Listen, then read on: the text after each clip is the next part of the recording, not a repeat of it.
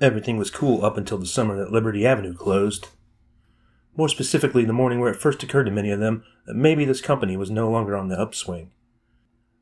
Their acting owner has just called a meeting to announce the shuttering of their original location, which somehow endured in this town in a beleaguered, not exactly great spot from the late 1970s up until now. And also, oh yeah, that the president, Duane Hatley, who had received the news earlier than his employees, had just chosen to tender his resignation as well.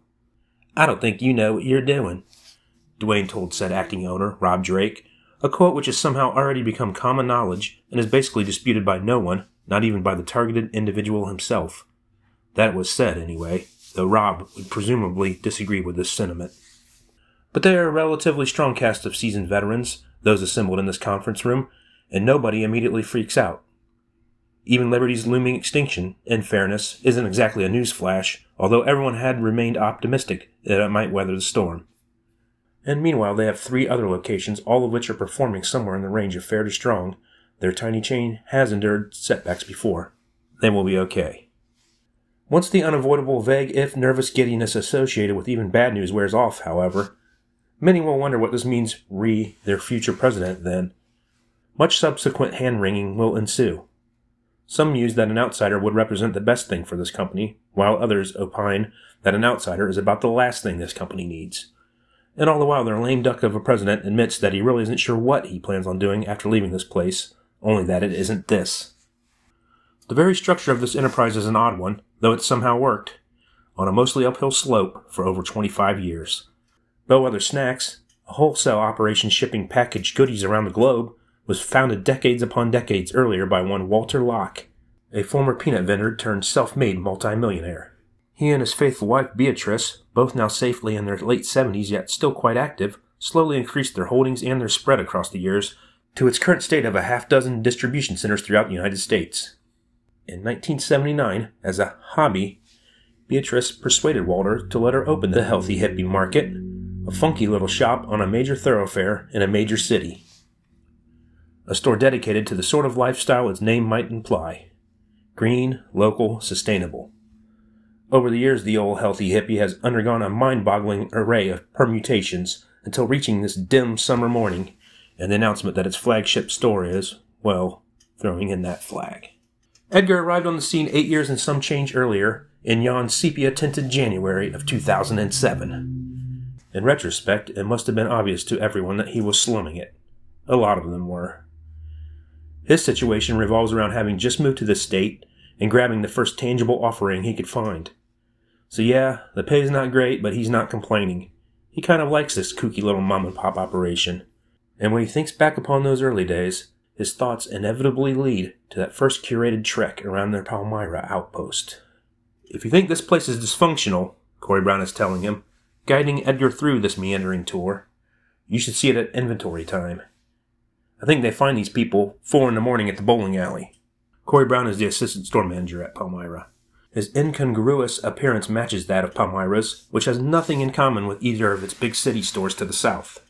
Towering and burly both, in the Paul Bunyan model, and often even dressing the part. Big on the corduroy pants and the flannel shirts, for instance. But with a curly mop of bright orange hair and matching goatee, as though Bunyan's distant Irish cousin. So he escorts his latest hire, Edgar, about the premises to point out various highlights, challenges, and possible future projects. Palmyra is one of the wealthiest per capita little hamlets in this region, an enclave of upper class white people as far as its residential base. But it's also a college town. Hence, this outpost attempts catering to both demographics somewhat. Only somewhat because, as is often the case during tours like these, what he is officially being shown is probably not all that important.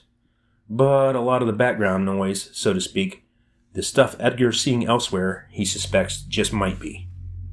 Like, okay, this Palmyra location apparently just cleared out its utility room two weeks ago to make room for a new water tank. Outside, on the concrete slab of a back dock, they've set a table that looks like maybe it was stolen from a laundromat, out there to rot, next to some empty greeting card racks, items that were apparently in the utility room prior to this.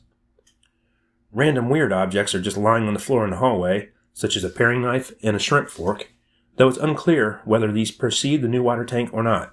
Yet, even for a shop with hippie in its store name, these seem like odd touches for this demographic, this lack of concern for appearances. Then again, this is all stuff behind the curtain, really, which the average customer wouldn't see. So this old hot plate tossed casually aside by the ice machine, or old wooden baskets, and ugly white foot cases with black matting which nearly blocked the back door, are maybe not that big of a deal. Some of the decisions limiting their workspaces are a bit more puzzling, however.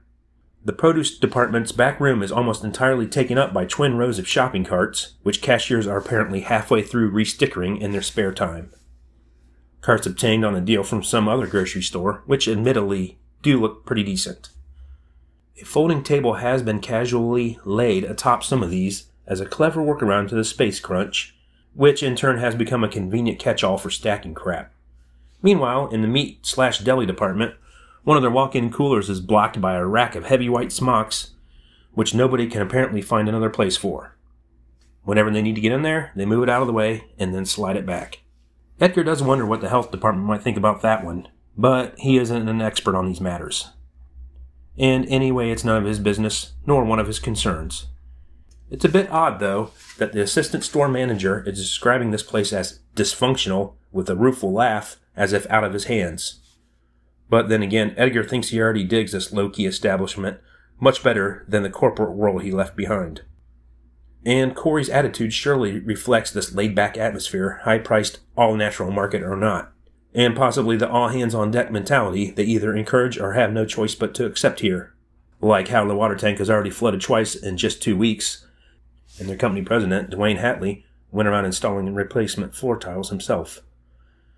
They were without hot water for a day and a half at this store, however, calling into question, perhaps, whether this water tank was actually new.